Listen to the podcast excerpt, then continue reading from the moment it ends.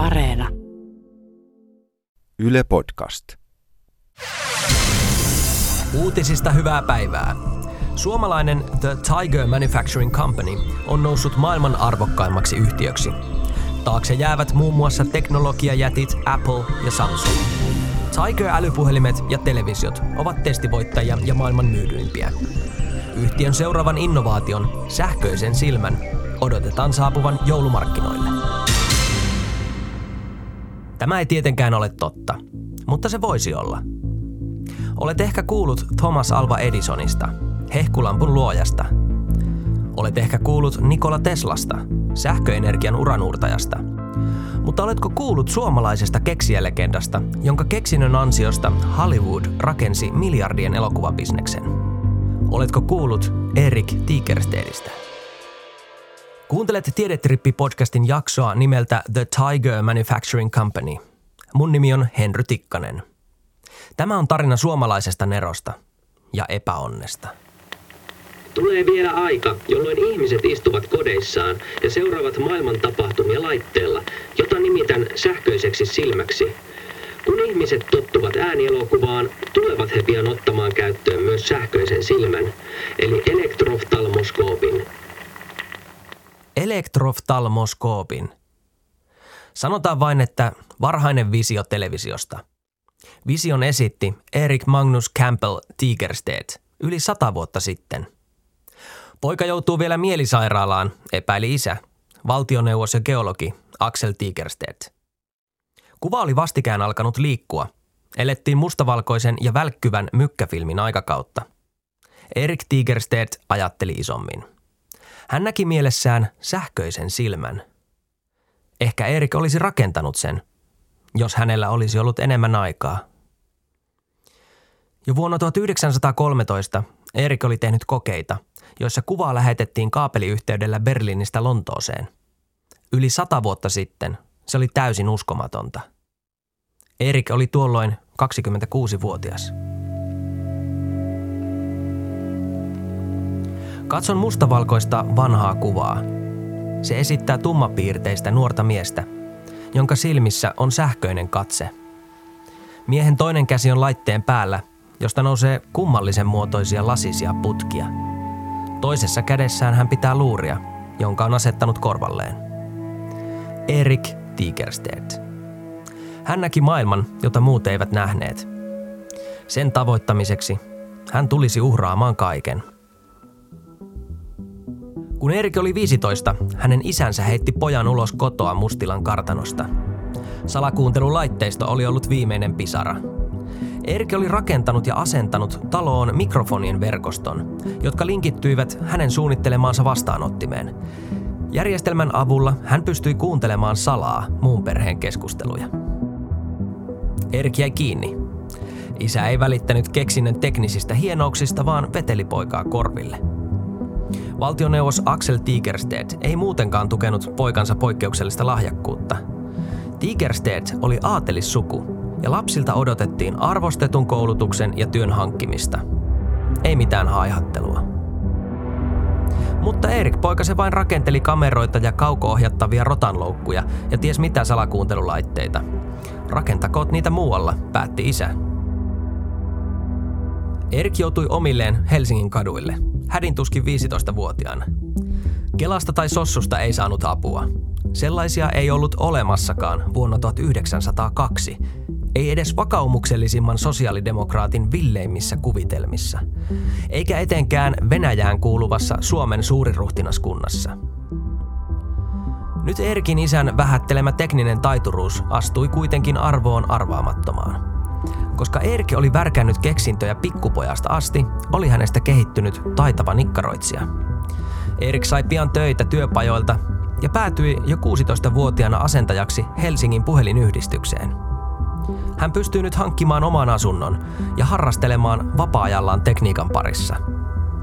Kotinsa hän automatisoi. Gramofoni alkoi soida, vesi kiehua ja verhot avautuivat kuin itsestään. Mitä enemmän tutustun Erikiin, sitä enemmän näen hänessä sopeutumattomuutta. Jonkinlaista tahatonta kapinaa. Ehkä se oli yhdistelmä hänen poikkeuksellista lahjakkuuttaan ja vimmaa toteuttaa sitä. Isä oli heittänyt hänet pois kotoa 15-vuotiaana.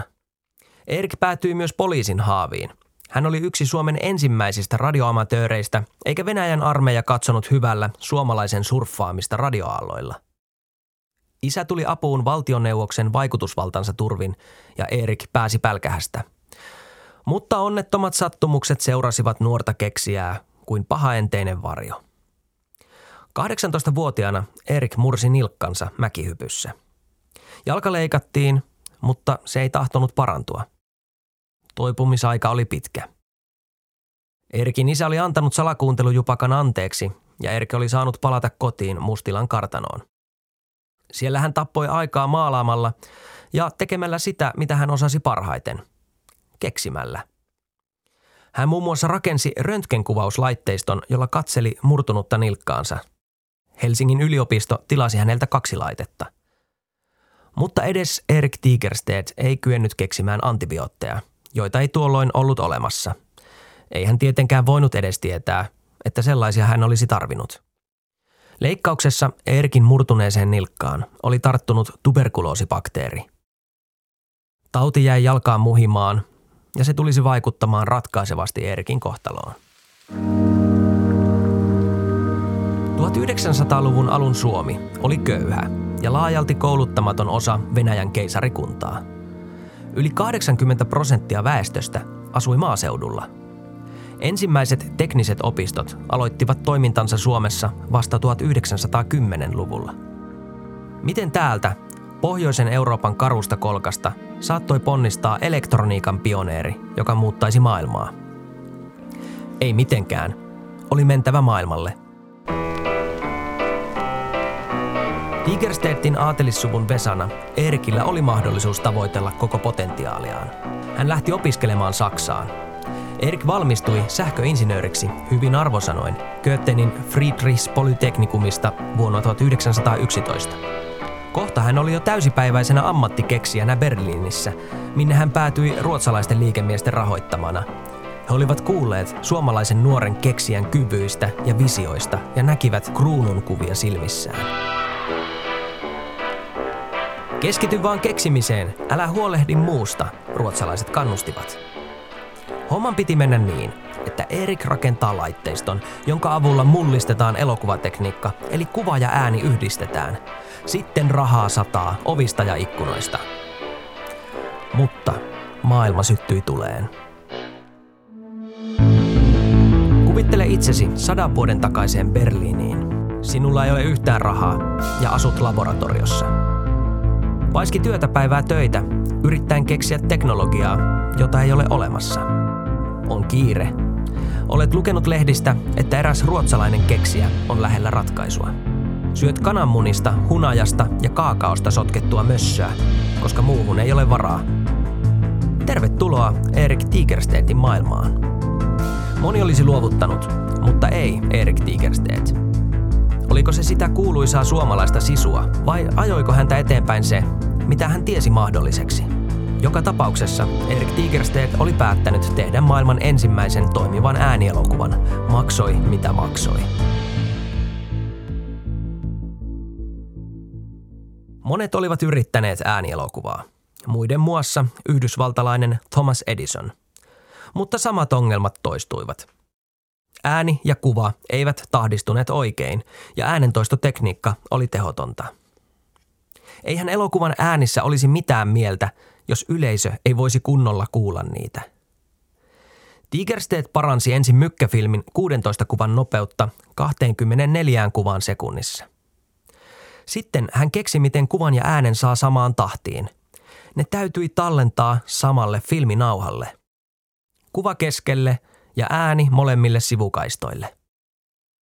Tigerstedt keksi, että myös äänen voi kuvata.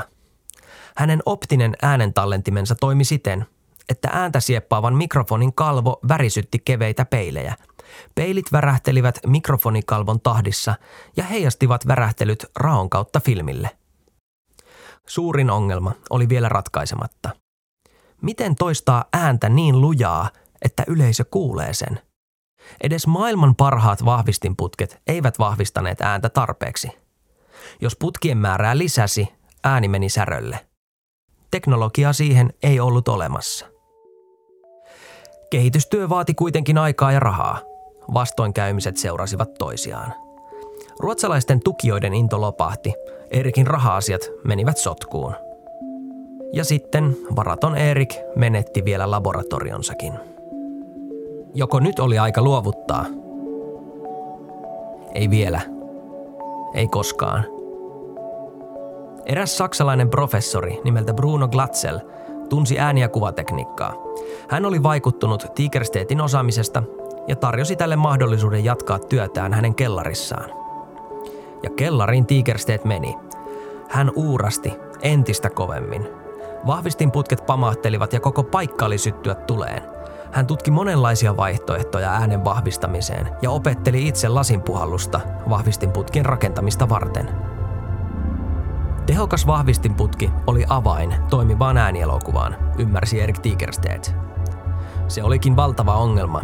Olemassa olevat vahvistinputket eivät olleet tarpeeksi tehokkaita. Hänen täytyisi kehittää itse parempi. Vahvistinputkia tarvittiin sähkövirran vahvistamiseen ja säätelyyn. Vahvistinputki on oikeastaan elektroniputki. Nimi tulee luonnollisesti elektroneista, negatiivisesti varautuneista atomin osista – ne kulkevat lasisen vahvistinputken sisällä olevassa tyhjiössä. Nämä alkeishiukkaset irtoavat hehkulangan avulla kuumennetusta metallista, jota kutsutaan katodiksi. Elektronien virta saadaan aikaan, kun niiden lähelle tuodaan anodi, positiivisesti varattu kappale, joka vetää elektroneja puoleensa. Koska putkessa on tyhjiö, eli siellä ei ole mitään kaasua, kuten ilmaa, mitkään hiukkaset eivät häiritse elektronien kulkua.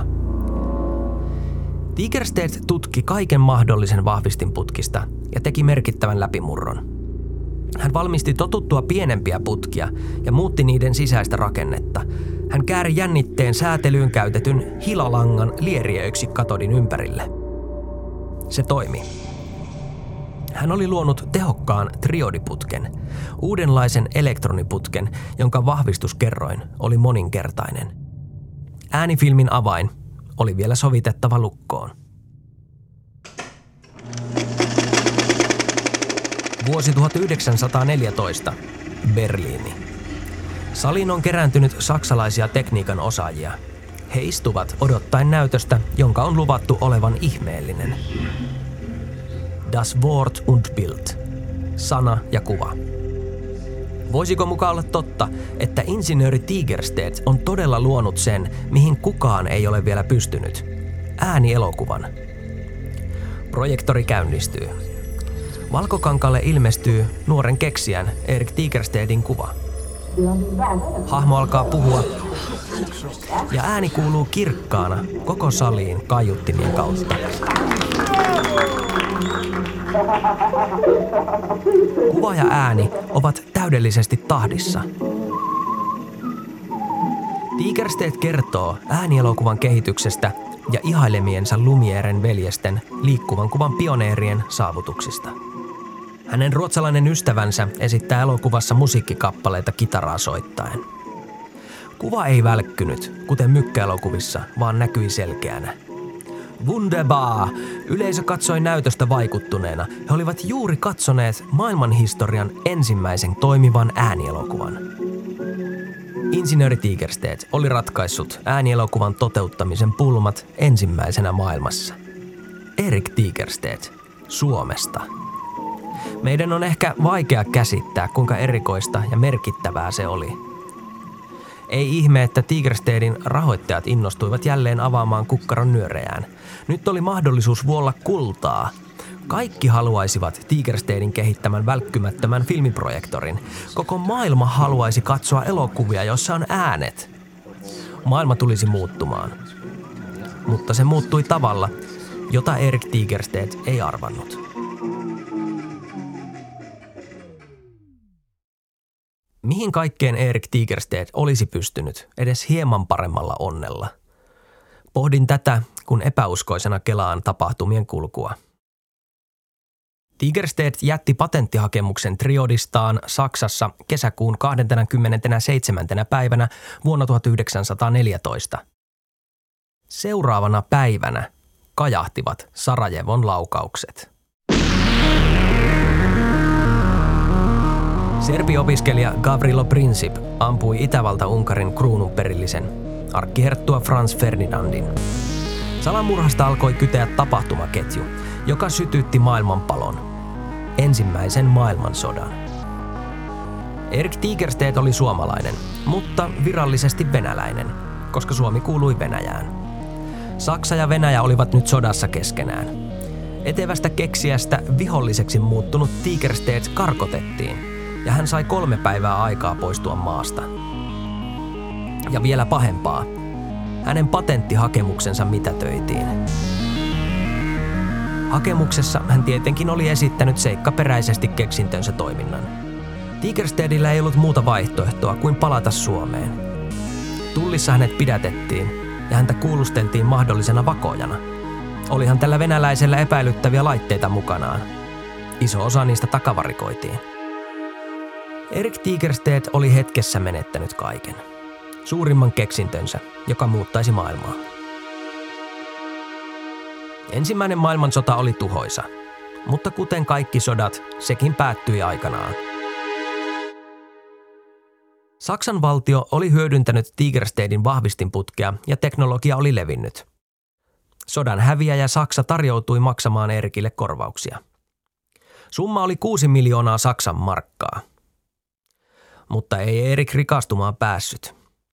Saksan valuutta kärsi tähtitieteellisestä inflaatiosta, joten miljoona summa näytti hienolta vain paperilla. Nykyrahassa se vastasi 12 euroa – kerrotaan Eva Tigerstedin isosedästään tekemässä radiodokumentissa Vihreää on vain elämänpuu. Vuodet Saksassa, kaikki se työ ja kaikki ne uhraukset olivat siis 12 euron arvoisia. Mullistava triodiputki, jonka avulla ääntä voitiin vahvistaa tehokkaasti. 12 euroa. Tigersted ei ollut kuitenkaan lopettanut keksimistä – Suomen sisällissodan aikana hän auttoi valkoisia voittoon salakuuntelutekniikalla ja muilla viestiliikenteen tehtävillä. Päätoimisesti hän oli kuitenkin siirtynyt työskentelemään Kööpenhaminaan. Siellä myös isä Aksel vieraili ja antoi viimein tunnustusta poikansa kyvyille. Ties mihin maailma kehittyy, jos Erik saa elää, hän pohti. Vuonna 1917 Erik Tigerstedt oli hakenut patenttia maailman ensimmäiselle matkapuhelimelle. Tekniset yksityiskohdat ovat kadonneet, mutta patenttihakemuksen piirroskuva löytyy Brian Merchantin teoksesta Yksi laite, iPhonein salattu historia. Se on ohut kuin nykyinen älypuhelin. Älyä Tigerstedin laitteessa ei olisi ollut, mutta se olisi toiminut äänen välittämiseen ohuen hiilimikrofonin avulla – Olisiko se ollut langaton? Mitään kaapelia kuvassa ei näy. Tanskan vuosinaan Tigerstedt kehitti myös pienen ja edistyksellisen kuulokojeen, nykylaitteen edeltäjän. Sodan runtelema Eurooppa oli keksijälle villilänsi. Tilanne oli ajautunut siihen, että monet eri tahot riistivät surutta Erikin keksintöjä, eikä hänellä ollut varaa kalliisiin oikeustaisteluihin, jotta olisi voinut suojella patenttejaan. Vuonna 1921 Erik Tigerstedt oli saanut tarpeekseen vanhasta maailmasta. Takana oli vararikko, riitaisa avioero ja siinä rytäkässä menetetty laboratoriolaitteisto. Rahaa ei ollut. Patentit oli viety. Halu keksiä ja luoda uutta teknologiaa Tigerstedillä kuitenkin edelleen oli. Hän päätti kirjoittaa kirjeen ihailemalleen keksijälle, Thomas Alva Edisonille Yhdysvaltoihin – Edison vastasi ja keksijä kaksikko aloitti kirjeenvaihdon.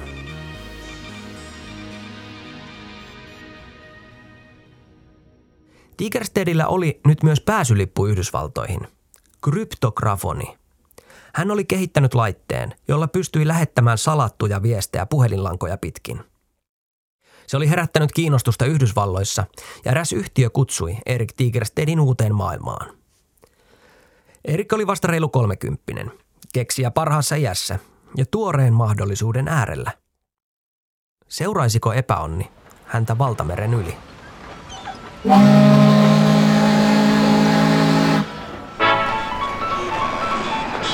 Erik Tigerstedt saapui New Yorkiin vuonna 1923.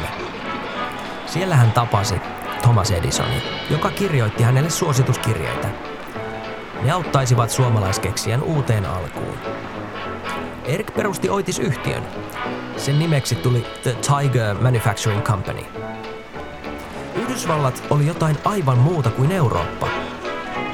Siellä oli rahaa, kulttuuria, innostusta, investoijia, sykettä. Tigerstedin bisnes lähti rullaamaan. Meksikon valtio tilasi häneltä kryptografoneja. Salakirjoittimia osti myös Suomen valtio, joka tulisi käyttämään niitä menestyksekkäästi talvisodassa. Mitä Erik ajatteli? Näin helppoako se oli? Olisi pitänyt tulla Yhdysvaltoihin aiemmin. The Tiger Manufacturing Company valmisti pian maailman ensimmäisen mukana kannettavan taskuradion. Näin helppoako se olikin?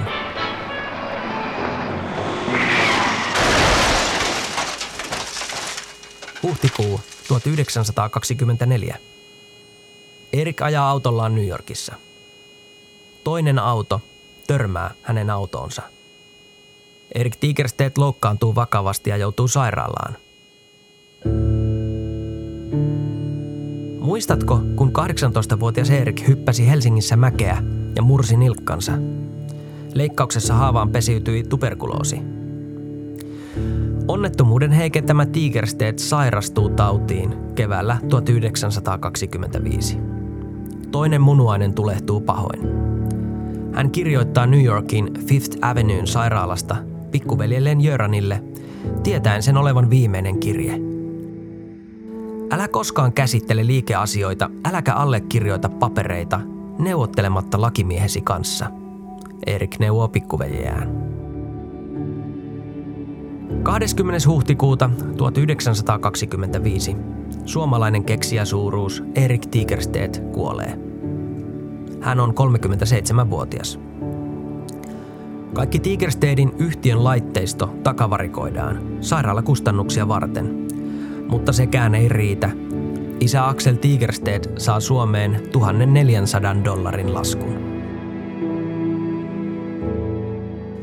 Erikin isän sitaatti vaivaa mieltäni. Ties mihin maailma kehittyy, jos Erik saa elää. Mitä jos Erik Tigerstedt ei olisi ajanut kolaria New Yorkissa ja olisi jatkanut keksimistään? Millainen jättiläinen olisi The Tiger Manufacturing Company tänä päivänä? Vaikka Erik Tigerstedt eli vuosikymmeniä aikaansa edellä, niin raha-asioita hän ei koskaan osannut hoitaa. On siis täysin mahdollista, että Erikin bisnekset olisivat karahtaneet Yhdysvalloissakin kiville. Keksinnöt kuitenkin jäävät elämään. Tigerstedin triodiputken ansiosta äänifilmi mahdollistui. Ensimmäiset tietokoneetkin käyttivät myöhemmin Tigerstedin vahvistinputkea. Hänen kehittämänsä optisen äänentallennuksen periaatteet ovat edelleen elokuvateollisuuden käytössä. Erik keksi ja rakensi ensimmäisen sähköisen kuulolaitteen, jonka toimintaperiaatteisiin kuulolaitteet ovat perustuneet sen jälkeen. Ja entä sähköinen silmä? Tai ensimmäinen matkapuhelin? Mihin maailma olisikaan kehittynyt, jos tämä suomalainen keksijänero olisi saanut jatkaa työtään? Kiitos, että kuuntelit Tiedetrippi-podcastin. Mä olen Henry Tikkanen. Lähde seuraavalle matkalle Yle Areenassa, josta löytyy kaikki Tiedetripin jaksot.